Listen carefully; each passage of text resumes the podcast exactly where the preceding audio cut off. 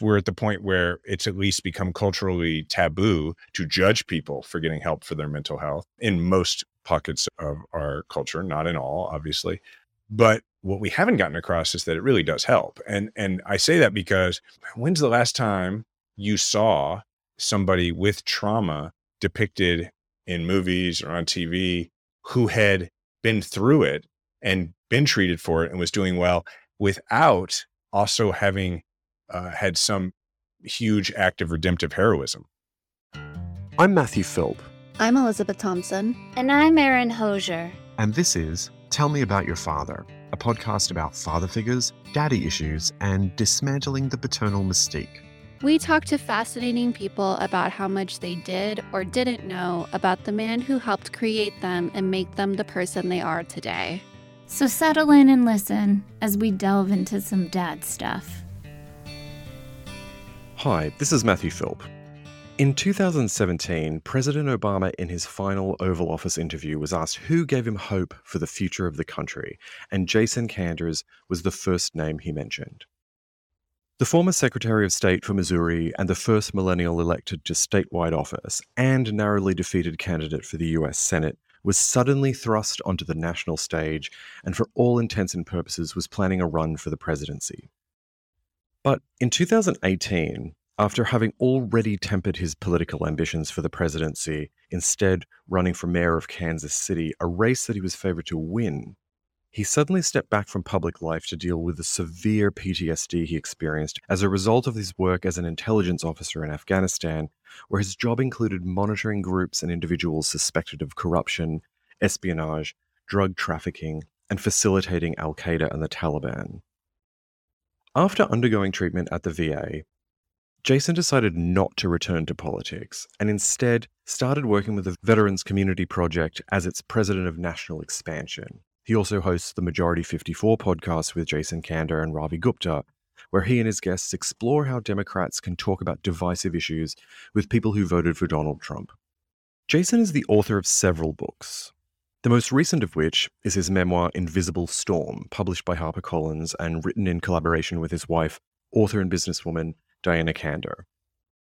On this July 4 episode of Tell Me About Your Father, I talked with Jason about what it was like to face and write about his trauma how recovering has helped him be a better father to his son and daughter, the legacy passed to him from his father, grandfather, and great uncle, and what kind of president he saw himself as, and perhaps still does. I hope you enjoy my conversation with Jason Kander. I want to talk to you about your kids in just a minute, but just diving into the Invisible Storm, what really struck me about this book is how candid and matter of fact you are about the very serious PTSD that you experienced and the fact that you're still making progress. Can you describe the point in your recovery where you knew that it was okay to write about this for the public? And was your subconscious like ready to let that information out in its entirety on the page? Mm. No, it's a fantastic question. Um, both of them.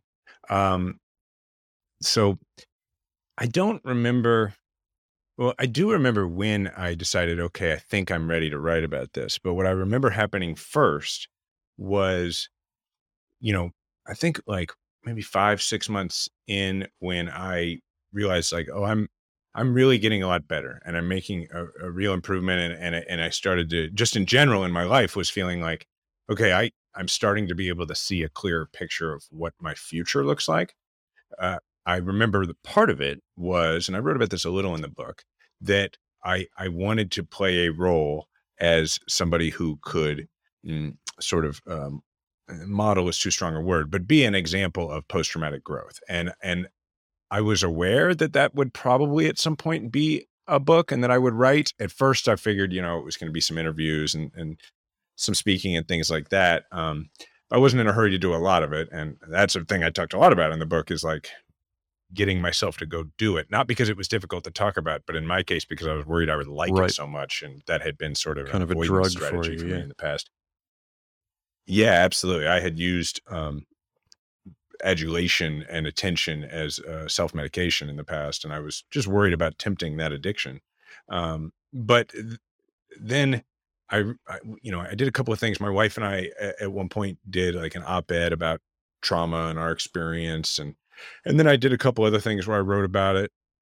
And then, um, interestingly, uh, to your question about when I realized I was ready, um, what happened was is I had started to engage politically again, and I had actually, I think, launched like rebooted my podcast, and I was like, okay, I'm ready to be back out in the world. I was doing the work I do now with veterans, and I was like, I'm, I'm ready to be back out in the world, speaking and doing things and giving my opinion. And I had I had this uh, actually more of a policy thing that I had written, just a, a, like sort of a take on national service. And I had written up this book proposal, and I took it to my agent, and he really liked it, and he went and he shopped it to publishers, and I'd already had a, a best selling book, so you know it made sense. Okay, here's Kander; he's ready to do a second book, and you know, it got it got a warm response in the sense like it got a polite response. A lot of people were like, "This is nice. It's kind of interesting," uh, but almost every single publisher that my agent took it to was like, "Yeah, is he going to write about PTSD or what?" Right. And and I, I remember I, I, bristled at that because I was like, you know, at some point I am. I'm not ready to write it. My story's not done. I'm not ready to tell the story yet. And so we put that off for a little while, and I kind of lost interest in the first part, the first proposal, the the first book I was going to do. And my agent kept coming back to me, and he, and to his credit, his name's Mel Berger. He's at William Morris Endeavor, and and Mel was like, "Look, uh, I can see where you're hesitant to take on something like this to tell this story." He's like, "I think you're going to help a lot of people if you'll just try it." And he, and so what he said was, he was like, "What would you need to do in order to do this?" And so with my first book. I, you know, my first book wasn't hard to write. I mean, it was like an escape from me when I was at 30,000 feet going all over the country getting ready to run for president. I could open up my laptop and I could basically type into the book the stories I'd been telling on the stump from my life for years that, you know, resonated with people. And, and so the book, it wasn't hard to write. It was kind of fun.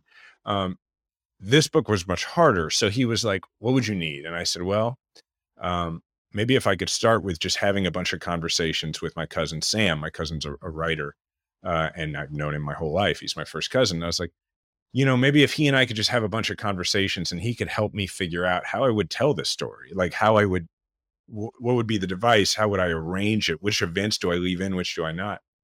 And as I started to do that, I started to realize uh, just how important the story was and how beneficial it could be to people.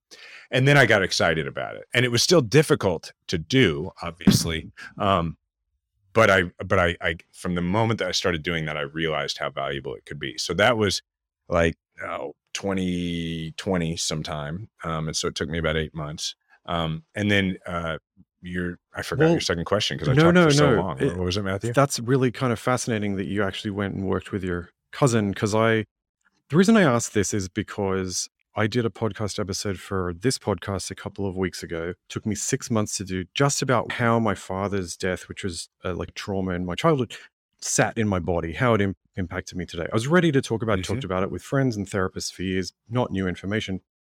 It took me so many attempts. I was completely willing to sit down and be like, tell it how it is. I'd have to go, nope, you skipped over that. You didn't say the full story. And I had to go mm-hmm. back three times and be interviewed by a woman uh, that I was collaborating with. Hmm. So it's sort of like the difference between my intellectual willingness to do it and my own like emotional state being like not not ready to talk about that yet, but made it happen anyway. Mm-hmm. So I wondered if you experienced that kind of reticence that emotionally.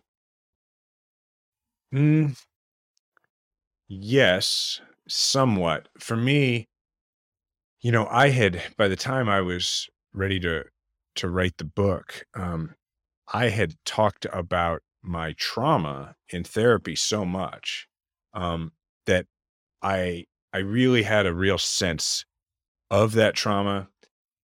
But what I also had by that point was I had had several months to think about my experience of living with that trauma, which I hadn't, you know, I had talked about in therapy a bit, but really, I guess what one of the things that benefited me a lot was as a public person, when I made the announcement that I was going to step back and go get help, my wife Diana and I, we we heard from thousands of people about their own issues and their own trauma, and, and then a lot of people in our lives who we didn't know had experienced these things um, started talking to us about them. And so, just in my day to day life, I was having a lot of conversations with people uh, about what it Mhm. feels like to have trauma and what it feels like to be high functioning and yet be struggling with your mental health. And so I I I had just thought about it so much and had so many conversations that I do think it poured out of me somewhat naturally. Um, it was not easy because, and the, interestingly for me, the hardest parts to write about were not the uh, parts where I was experiencing trauma or my wife and I were, you know, growing apart in our marriage at, at times, or we, uh, you know, spoiler alert, we're still together and she's, you know, very much She's in the, book, for yeah, I those listening. say. Um, it, it, it yeah, I mean, it's books. The book is, among other things, kind of a love is, yeah. story. The other version of this question I get a lot um, is, boy, that must have been really hard to write. The stuff about like you know having hypervigilance and not being able to sleep because of the night terrors and all that, or, or when I give a little talk about it, people are like, "Are you okay?" That was must have been hard to talk about. And what I always say is, you know, that stuff's really easy for me to talk about. What's really not hard, but anymore, but what does affect me somewhat emotionally when I talk about it and I have to process it is when I talk about my trauma. When I when I talk about being in Afghanistan or now, you know, the work I've done um, with Afghan evacuation Right. stuff, when I talk about that, that spins me up.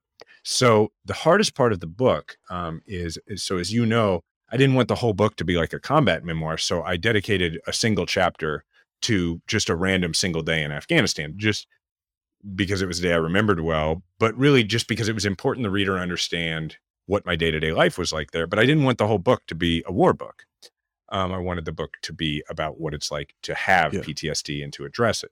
So that chapter, uh, that took me a few weeks to write, and that was really difficult. And I was, I, I did cause me to, um, you know, feel like I was in Jalalabad, Afghanistan all the time because, you know, you're a writer, so when you're in the middle of writing something, uh, it's like right there all the time at the top of your mind. Like you, you know, you may stop and you may finish at a good spot, but between then and the next time you sit down to write it, like Yeah. you're thinking about it anyway. Well, if you add to that that you're just writing about being in Jalalabad on a single day that you remember very well, I went about three weeks feeling like I got to finish this chapter so I can come home and not be in Jalalabad. So that, and you know, and then there's some other flashback points um, in the book. So those were hard. Um, but other than that, the hardest part was just, okay, how do I relate this? It's hard to, it's hard to relate this. And, and I feel like I, I'm proud of how I f- figured that out, but it, it was difficult. And I was really glad to have, you know, my cousin to coach me through some of that Yeah. and that kind of thing. Do you think And my wife Well, as well. I, I want to talk about um, Diana's contribution in a bit, but I, I also just sticking with Afghanistan for a bit. Do you think that it's possible that you would have experienced something akin to this or some form of mental illness if you hadn't gone to Afghanistan and hadn't been in war? Oh, of course. I think a, a large, much larger than we realize percentage of the population or than we acknowledge um, is is dealing with some form of trauma in their life, right? And and and what I always deal with, uh, or what I always confront with people, is people who will come up to me and will tell me about their bad car accident or losing a loved one. You know, like you lost your father at a young age, or or um, you know, surviving cancer. There's so many different things. It could just be a, a bad divorce. You know, and they will they will almost every time understandably i guess feel the need to caveat uh, this statement they're going to make to me with you know look i wasn't in the military or i didn't go to war. And i always stop people and i say that doesn't matter at all. What i experienced is not relevant to your experience. Your brain didn't experience what my brain experienced. You can't rank your trauma Mhm. out of existence. I tried for 11 years. Um, so trauma is trauma. So yeah sure um, and i'm also realistic about the fact that you know, I'm 41 years old. I, I am in pretty good health and I plan to live a pretty long time. There's probably going to be other stuff that happens that I'm going to need to deal with. And, and so I'm grateful that I now have the tools uh, to deal with that. So, um, would I have, you know, necessarily experienced it without the intervention of trauma? I don't think so. I don't know for sure. Um, but Yeah. but I, you know, I can't really know. When I read your description of PTSD and you describe it, I think quite accurately as a bad house guest, it moves in, trashes the place, then gaslights you into thinking that it was never there, and making you feel like you don't deserve help because you haven't suffered enough. I immediately went I know exactly what that is like. Growing up, I had depression. Uh, living in Australia, um, I think I had that that thought going through my head quite a lot, and I think part of the reason for that is because in Australia there's an enormous uh, masculine anxiety issue culturally, and also Mm. I think there's something of a culture of Mm. forced optimism. Uh, Do you think it's possible that that pressure to kind of just go, no, this is not real. I should I should just suck it up, blah blah blah. That it was is also something to do with just being a man in America. Oh, certainly. I definitely think that's a factor. Um, there's there's no doubt about about it, right? Um, so that's there's many layers to this, right? So one layer is that sense of um, be you Yeah. know be tough, be strong, and all that. But I also and and I think that that is significant. Um, but I also and and I will add, I think it's really productive that we are now having conversations about what masculinity really means and that kind of thing in this country. Um, but the next layer to that, that I think we have to get to now in our culture, uh, is to get beyond telling people, look, it's it's not a sign of weakness to get help; it's a sign of strength. I think that we've done a good job, and even the military community has has largely done a good job of getting that across over the last five six years. Because before that, they weren't doing that well at all. But the next level is helping people to understand that yeah, it's a sign of strength to get help. Oh, and by the way, it's actually also quite Mhm. worthwhile because I, I think that that's the other piece that's missing is yes, we're at the point where it's at least become culturally taboo to judge people for getting help for their mental health um, in most pockets of, of our culture, not in all, obviously. But what we haven't gotten across is that it really does help. And and I say that because when's the last time you saw somebody with trauma depicted in movies or on TV who had been through it and been treated for it and was doing well without also having uh, had some huge act of redemptive heroism, right? Like I, I recently saw Top Gun Maverick, um, and I Mhm. love Top Gun. I mean, I'm, I was born in 1981. Uh, I love Top Gun, right? My dad was a, a private pilot. Like I grew up on that stuff, right? And then, and I took my son to it, and, and I, it's a great movie. But both movies, not to, I don't think I'm spoiling Well- the second one too much. Both movies are about a guy who has PTSD, undiagnosed, never gets treatment of any kind, but is fine because he did something great and redeemed himself internally because of some great Right. act of heroism. And that ain't No. the way life works, but that's the story we're told. And and the truth is is that the uh, the heroism so to speak is turning around and confronting this monster. It's not going to come from something else. And so that's the next part of the story we got to get. Well, and also just the idea that you are not your trauma. You are a human Mhm. and your trauma is part of your story. But also, like, you know, you're a lot of other things. Your life co- goes on and you cope and you function and you experience joy anyway. Like, it's not the only thing that defines you as a person. yeah. Yeah. it's an injury. I, I use the example often of before I could go into the army, I had to get surgery and physical therapy on my knee because I'd had a, a bad knee injury. Um, but I compare what I did, you know, going 11 years without getting treatment for PTSD to if I had joined the army, gone through all the training I went through, kept playing sports and all those things, and never gotten the surgery on my knee. I mean, like I wouldn't be able to walk. Well, that's what I did to my brain for 11 years. If I had just, you know, gotten the injury treated earlier on, well, I don't think I would have had cause to write an entire book Right. about it, right? I mean, it would have been a thing I dealt with, and I wouldn't have allowed it to get quite as mangled as I mean, did. I always think of like depression as like diabetes, you know, like it's a thing. Do what you have to Mhm. do. Make sure, you know, you do the right thing, acknowledge the issue, and then see, you know, move on kind of thing. But it's always kind of there. Anyway, Yeah. you met with President Obama. You spoke to him at length, and he said to you, You've got what I have, referring to you as a contender for high office. I feel like whoever is president seems to have this like quite broad paternal influence on the country. I mean, we definitely saw that Mm. with Trump and white nationalism, et cetera, and we Mhm. saw that with Barack Obama. And I and I remember actually when Barack Obama left office and people were like, "No, Dad, can you?" Like people were calling him Dad. It was like a weird meme Yeah. kind of thing. I wondered if Mhm. during that talk with him, you talked about what the essence of it is to be president in that kind of general influence on American culture and life? And when you thought of yourself as president, what kind of father of the Mhm. nation did you see yourself being?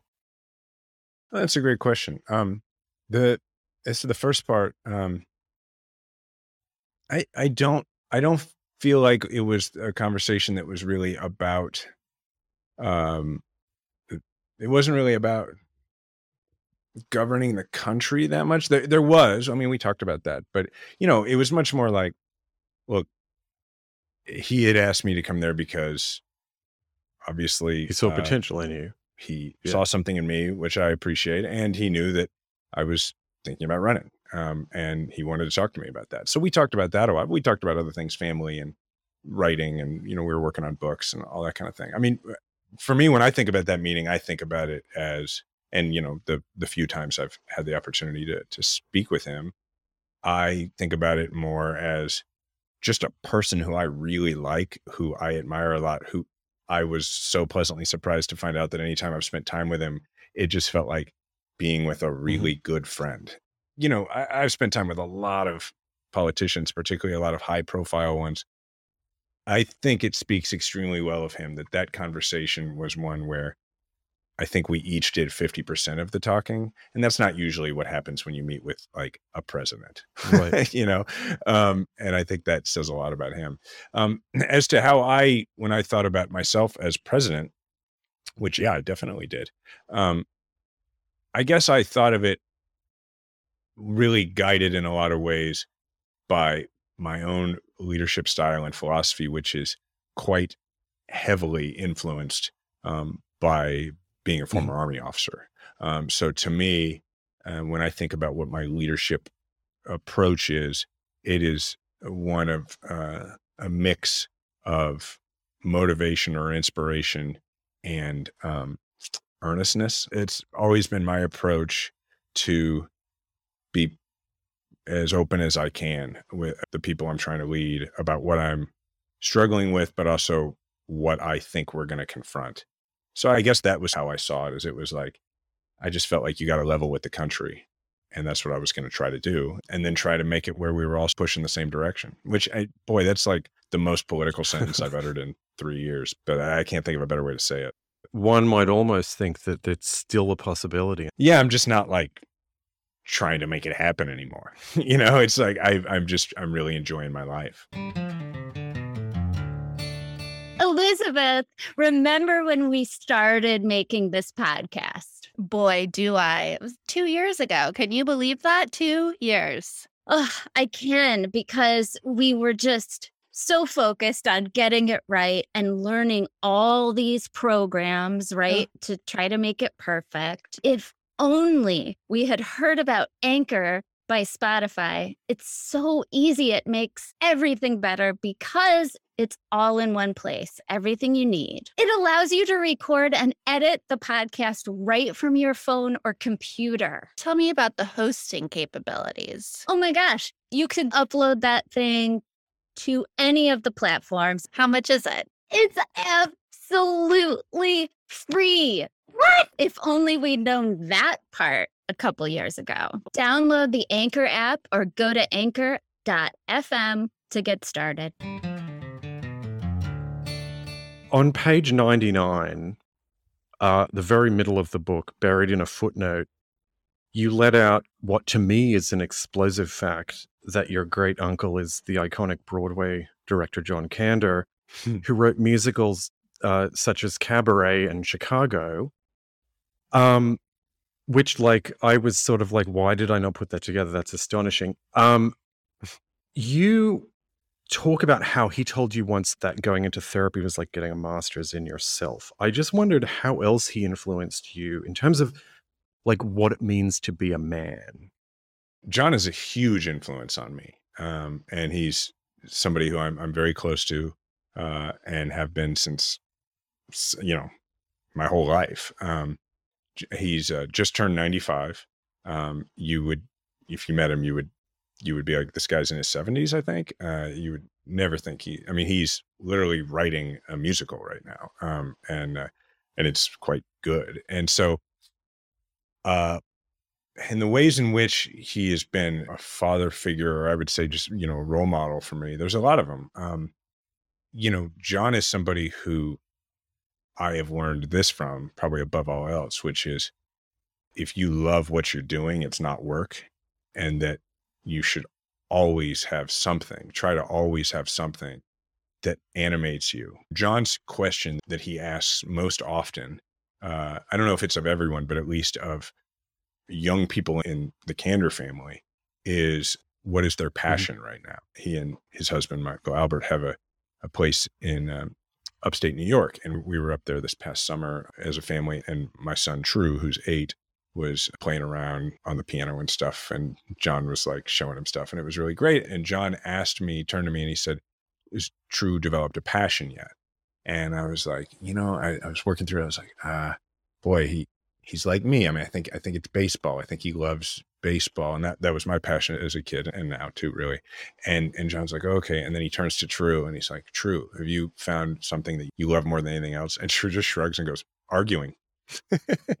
and uh, and we had a good laugh about that. But John, you know, I remember. So my my grandfather, John's uh, older brother, passed away three and a half years ago now, and uh, and my grandfather and I were extremely close.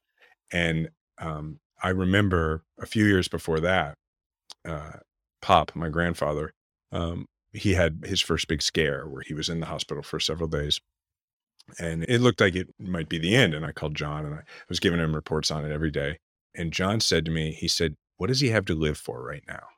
And I was like, Yeah, I don't know. And he's like, You got to find something that my brother wants to get up for every day, that he cares about every day. And my grandfather and my grandmother both were always very involved in the theater community here in Kansas City. And there was one theater in particular that they'd been very involved in. And so I called a friend of mine who was on the board of that theater and I relayed that conversation to him. And he was like, I've got it. And so what he did was they had their big like annual fundraiser coming up. And so he called my grandfather, who was really pretty in and out because uh, he was he was in the hospital. And he explained, hey, uh, we are doing our big gala this year we really need a, help, a lot of help raising for it. We're going to name you and Anne, my grandmother, as our honorees at it, which my grandfather didn't care about, but that was the vehicle for saying, we really need you to raise money for this. We really need you to get people there. And my grandfather said, okay. And like three days later, he left the hospital and he had, you know, three more just solid, really good years. Wow. And, uh, and so that was another thing I learned from John is like, you can stay young if you if you have something that animates you. And the last thing I'd say is, you know, John's 95 years old, and like I said, he seems like he's like 75. And that's because John does not care about age. I'm sure he's in pain a lot, right? He stays super active. He swims every day in the summer and everything. But I've never, like, I've never heard John, like, when he gets up, you know, from a chair, like, audibly groan loudly, even though I think there's a lot of pain there. And then the other thing he does is he's in the theater community. So everybody he's working with all the time, because he's still working, they're all very young. And so to John, you know, his his peer group, while most of the friends he grew up with have passed away, his peer group is constantly the same age. And that I think really sure. keeps him young. Yeah. And the thrill of, I guess, putting together a musical and seeing it work, I guess there's nothing kind of I can't imagine anything more thrilling than that. Like just watching it work. Yeah, and I think for him to speak, you know, to the point of like the social aspect of life and the way it animates him, John doesn't. I mean, he's fine with going and seeing the show once it's done and everything. He knows it's part of the job. What John loves is is rehearsing, and what he loves is being with the other people in the theater and creating it together. That's the part he loves, and uh, he's obviously a beyond a generational unique talent. I mean, he it's hard to under, right? it's hard but, to overstate his importance in music of the 20th century. Yeah. Yeah, I mean like he's got a gift that's uh, I mean John memorizes phone mm-hmm. numbers by the tones, you know, cuz like you remember how yeah, phones yeah. used to beep beep beep, you know, like he remembers phone numbers based on the tone of each number. But uh but he has done almost everything he's ever done as part of a team because that's what he loves. He he you know he loves music, but I think what he loves more than anything else is being part of a group of sure. people creating. No, the theme in your book is that you like people. I think you identify that the people that seem to be the happiest are the people that are part of something bigger than themselves. And I love that in my work. And I think I've learned that Totally. from John. From what you said about your father in the Yes, sir. book, it seems like you have a pretty good relationship with him. Um, you Mhm. said specifically he, he taught you the art of the hustle. How so? I'm extremely close to my dad. My dad is my hero. He's um he has always been the most important man in my life. I'm really blessed that's the case. I know that's not the case for everybody. Among many other things, he taught me the importance of of just hustling in life. And I don't mean the hustle like to hustle somebody. I mean like the what it the rewards uh, that come naturally from just giving your full effort to something. And we're here to talk about Invisible Storm, but I, you know, the first book I wrote, Outside the Wire, one of the one of the stories um, that I related in that that I think is relevant to this is, you know, my dad was my baseball coach, and his dad was his baseball coach, and my dad used that really to teach me what kind of man he wanted me to be. And I flat out told I coached my son's team, and I flat out told him like, hey, you know, it's great that you're getting really good, and that's fun. I, I don't really care about that. I'm using this to teach you what kind of man I want you to be. And and I I remember going to uh, Royals games. You know, we're from Kansas City in the 80s and early 90s, and watching George Brett, the only Hall of Famer from the Royals, who we all idolize around here, watching him play. And while other dads may have been sitting there being like, "Look at his swing, look at the great play he just made," all that, my dad would be like, "All right, bud, watch when Brett grounds out." Because what he wanted me to see was that when George Brett hit a one hopper back to the pitcher, where everybody in the stadium, including George Brett, knew that he was out from this like, right off the bat, that George Brett ran as hard as he could to first base, and that there was never a play ever where George Brett wasn't giving hundred percent of everything he had. And what I grew to understand from all that uh, was that what my dad was teaching me was that if I could learn to love giving everything I had more than uh, you know being successful, then I would get a lot out of life because I would put everything I had into it. So that's I think one of the most important things um, I learned from him, and just also, you know, I think I'm a pretty good dad, and I, and it's because I had a fantastic example. I mean, I can't even begin to tell you how many times a day I am just recycling stuff Yeah, that he yeah. did. Like I'm just I'm just saying what he said and doing what he did uh, over and over and over again. I just do it all Well, the time. I mean, that was actually what I was going to ask you about. So, thinking about like your son True, I actually would really love to know how he got his name. What is the story behind his name? Sure. Um, so when my wife, my wife and I have been together since we were 17 and we didn't have our first child until we were 32. So we had a lot of years in there to talk about things like, what would we name a kid? You know? And we're from Kansas City where everything is named after Harry Truman. And we were into politics, right? And we were Democrats, so still are. And so for a lot of years, we were like, well, if we have a boy, we'll name him Truman. Well, then by the time we actually were going to have our first child, a little boy, I was had just been elected to statewide office, and and as a result, I'd been exposed to some of the children of high profile politicians, and you know how their life was unique, and we, it became clear to us we were like, do we really want to name our son after the only president from our state? I mean, aren't we kind of saying to him, we want you to live in Right. this world, when we didn't feel that we, had any idea of what world we wanted him to live in. We just wanted him to be happy, and so then we thought, well, instead of naming him Truman, what if we name him after the Hamlet quote, to thine own self be true, uh, so that we could tell him, hey, you know, that we just want you to be true to yourself. And so, um, two quick stories about his name, then three actually, uh, but they're quick. First is my wife is a, a businesswoman and she's very good at it. She's an entrepreneur. And so what she did, because it was a little bit of an unconventional name, is she went on LinkedIn and found a bunch of grown men named True and she made out a survey and convinced them to fill it out. And uh, and so she market researched the name and found that these people had had very positive experiences with it.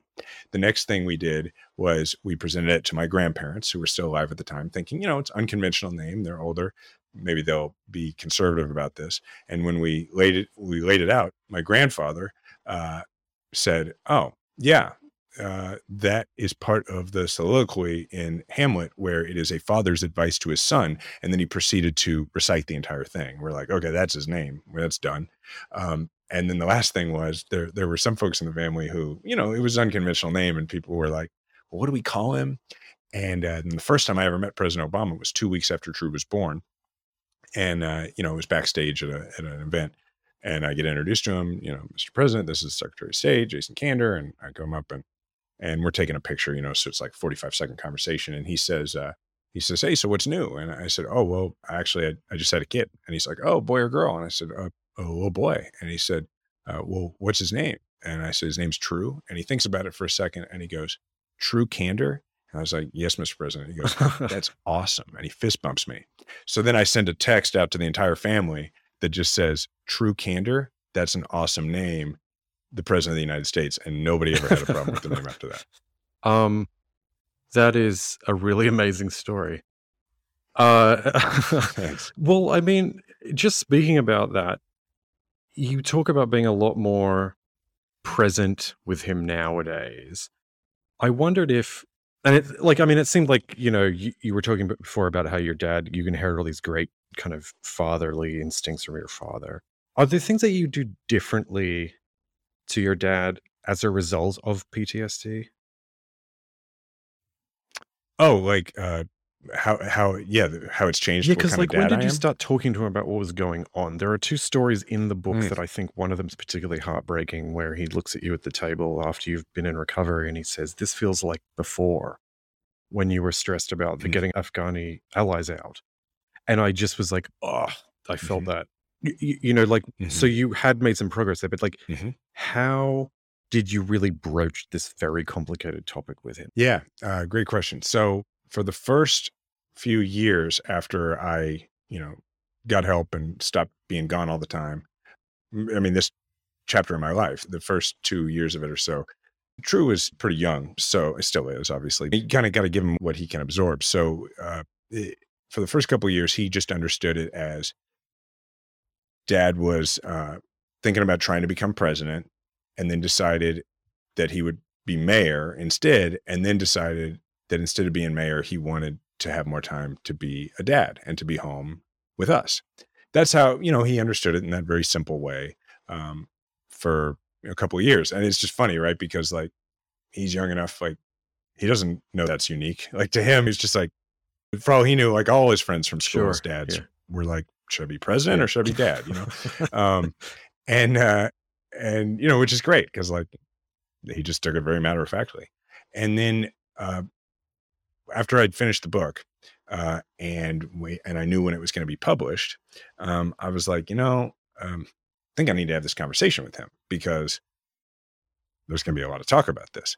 Um, that combined with my working at Veterans Community Project and him going there with me had given me the opportunity over the last few years to gradually introduce him to the idea that, you know, war doesn't just hurt people physically. And so he understood that, you know, because he would meet the residents of our village of tiny houses, these formerly homeless veterans, and he understood that, like, sometimes when you go to war, it affects you and it makes some things harder.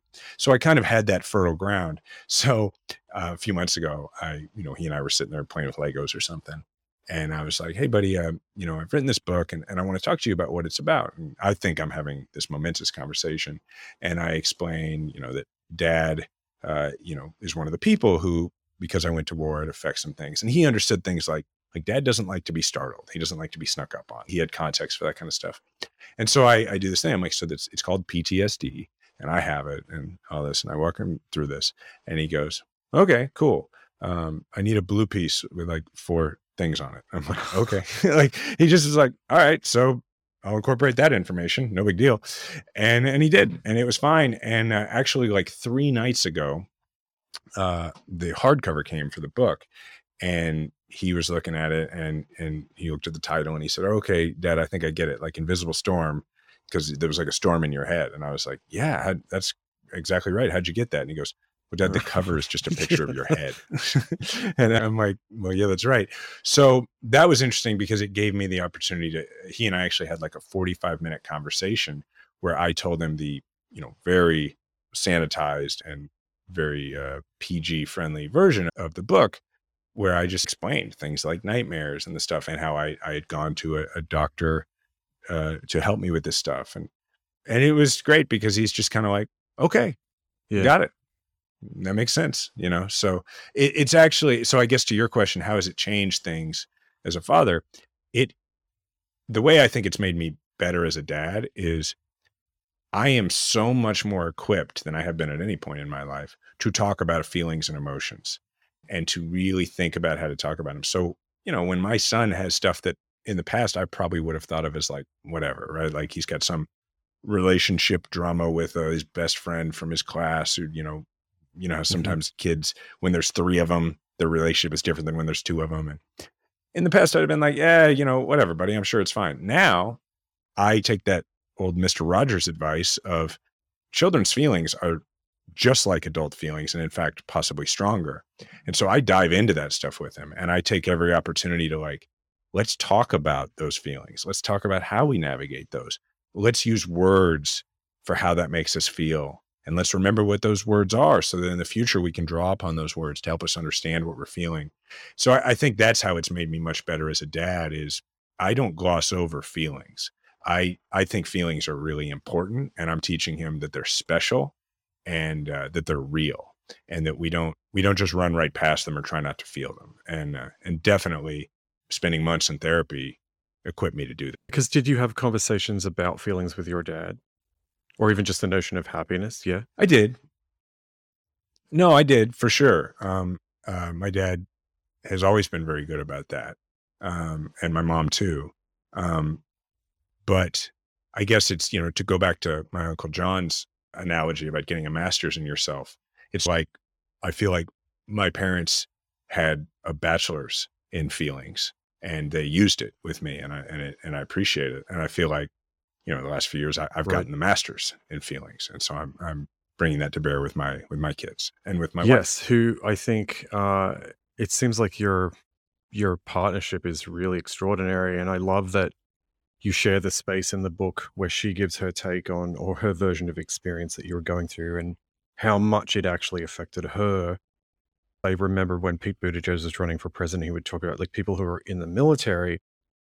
When you have someone in your family that's in the military, it's their entire family that's really serving because they're all dealing with that the absence Mhm. or you know as you you've talked about um so well in the book the any kind of ptsd that they come back with Yeah, it was really important uh, to me to have Diana represented in the book. I mean, and apart even from her first person contributions, I mean, she just made the book so much better. She went through and, and really helped me tell the story in a way that she is she has a special talent and has always had this whether it's this book or whether it's like in the past when I was giving speeches and she has a special ability to be able to see things from the audience's perspective and to help me clearly see that some parts that may have been really resonant to me and were hugely important moments in my life may not add anything to the audience's Yeah. understanding and and so that was huge but apart from that is just sort of a fellow writer and a- she's a best-selling author who um, lives with me like that was super valuable. But on top of that one of the things about the book uh, that was important from the way i wrote it but also made it harder but but really effective is I was really careful to make sure that as I told the story, as you move along with me chronologically as Jason, the character, the narrator, that I'm relating the experience to you using only the language I had at the time you are in my story. So while I've been through therapy now and I have, you know, the use of terms like hypervigilance and uh, avoidance and control and all these different things, I'm very careful not to use any of those terms to describe anything early in the book. I only describe it to you in the way I would have tried to Mhm. describe it then, and only knowing what was available to me at that time. And in doing that, for the reader, if you don't have another person in there to say, and here's what it looked like, you know, then mm, that's not as effective. Combined with, I really wanted people who maybe didn't have their own mental health challenges uh, of any kind, but who did know someone who did, or had a loved one who did. I wanted them to also have a person in the story who was an avatar Mhm. for them. They could relate to the story through them. Um, and of course, Diana, as the book unfolds and as our life unfolded, it becomes uh, clear that she did experience uh, secondary post traumatic stress, which I also really wanted readers to know about because that's a quite real thing that we did not know about until I entered therapy. So, for all those reasons, it was super important to me to have her in there. It's also important for people to understand like this stuff affects marriages. It affects marriages in a huge way. So, for us to very candidly talk about how bad things got for us, uh, you know, in the hardest points, I Well, think it's important. actually really was astonishing about that wasn't that she felt uncomfortable. It's that if you read her account, she's having eventually almost all the same symptoms that you had. And she's having the nightmares too. And Mhm. she's afraid of certain things too. And she's becoming hypervigilant too. It's not a different set of symptoms. She's not feeling just sad and alone because you are so preoccupied. She's actually just experiencing these war induced symptoms. Yeah. And the way she relates it in the book is that look, if every night you're being woken up in the middle of the night by your partner who, uh, you know, wakes up in a cold sweat and breathing really hard, and then they proceed to, as she puts it, then suddenly it's horrible story Yeah, right, time. right. Because then I'm like, I'm, uh, I got to tell you about this dream I just had, you know, this night terror I just had. Um, you know, it, Yeah. it soaks into you after a while. Like you're barely conscious and it gets into your into your subconscious. That's just one of the ways. Um, Yeah. yeah. You say in the book, people who are campaigning for power are doing it for one of two reasons to get their father to love them or to do good for other people. I just wondered if, with the exception of the Trump boys, who in politics today is the most stricken with a desperate need for their father's love? Oh wow, I don't know. That's hard. Um, I, I I I don't know that I could pick a. per- I mean, look, I clearly think that that's part of what's been going on with Donald Trump and all the people, you know, and, and his kids, but not all, but seems like a bunch of them. Um, I'm trying to think if there's somebody who I could point to and, and say that. I don't think I know enough of the histories to know that, but what I can tell you is that it's it's often clear to me now when I see politicians who I can look at them and go, ah, there's a hole in that person, and they're trying to fill that hole with Right. external validation. Um, you know, and I, I never lacked for a father's love at all, but because of an intervening trauma, I had a hole, and I I tried to fill it with external validation, um, and and with a sense of redemption, Yeah, like yeah. with good works. You know, I I I, I try to I try to give myself credit now for something that I didn't in the past, which is it wasn't just external validation. I also felt like if I do good things in the world, that'll make me that'll be uh, have a redemptive quality, which it turns out won't do it by itself. You could but- have been a um, megalomaniac and you're not. You went, how do I help my help people? And like that's where you went for redemption. You Right. didn't go, you know, some other toxic direction. Yeah. Yeah, yeah, thank you. Um but yeah, look, there's people who I see and I go I mean I mean she's like I mean literally like I bet you could think of even name somebody. I I don't want to be uh harsh or Why critical not? like of, Why of not people, be but harsh like, or critical? well, I just I guess I'm I mean I am all the time. frequently I, it's not like I never do that. I just mean eh, I don't want to be Sure, unproductive fair, for no reason. But I diplomatic. but I'll just say look, here I'll give you somebody. I'll give you somebody.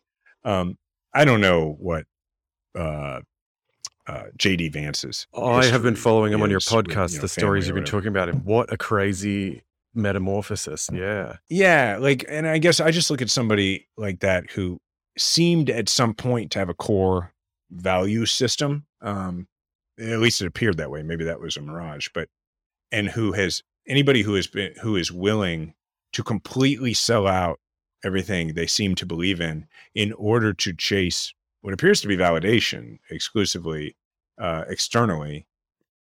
That's a real problem like and i mean it's obviously a huge problem for the rest of us if he becomes a us senator um but i look at a guy like that and people are like man it's messed up that he might be a senator and i'm like yes it is messed up that he might be a senator but then when they say i can't believe a guy like that can get to be a senator it's like no no no hang on you are assuming that he is in a place where whatever achievement he uh, realizes that that will somehow be uh, absorbed by him and enjoyed by him and I, I look at a guy like that and I think, no, nothing's going to do it other than dealing with. Well, if Glenn Close playing your mother in a film doesn't do it, I don't know what can, you know? Like, That was astounding. I Right, mean, I mean- such, maybe that's what it is. That was my theory. I was listening to Mm. your podcast. I was listening to you guys talk about him, and I'm like, maybe he got a little drunk on the attention, and then he he had his book, and then it kind of got up there, and then it didn't win, and then we're done, and then he flipped out a bit and went, "How do I stay relevant?" Jason, thank you so much. Also, thank you for your podcast. I love your podcast. It is incredible. It is Oh, so thank you. great. Thank it is you, so yeah. healthy and good. Um, I appreciate your time. Oh, I well, appreciate your book. thank you. Congratulations. Best of luck. All right. Matthew, thank you for having me, man.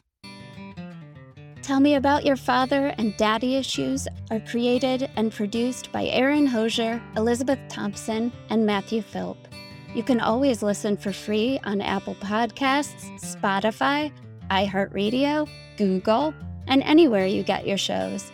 Follow us at Tell Me About Your Father on Instagram and Facebook. Subscribe to our bi weekly newsletter that accompanies new episodes at tellmeaboutyourfather.com. And Apple Podcasts is like the New York Times book review of platforms. So if you can, go there to rate and review us. We'd love to hear what you think.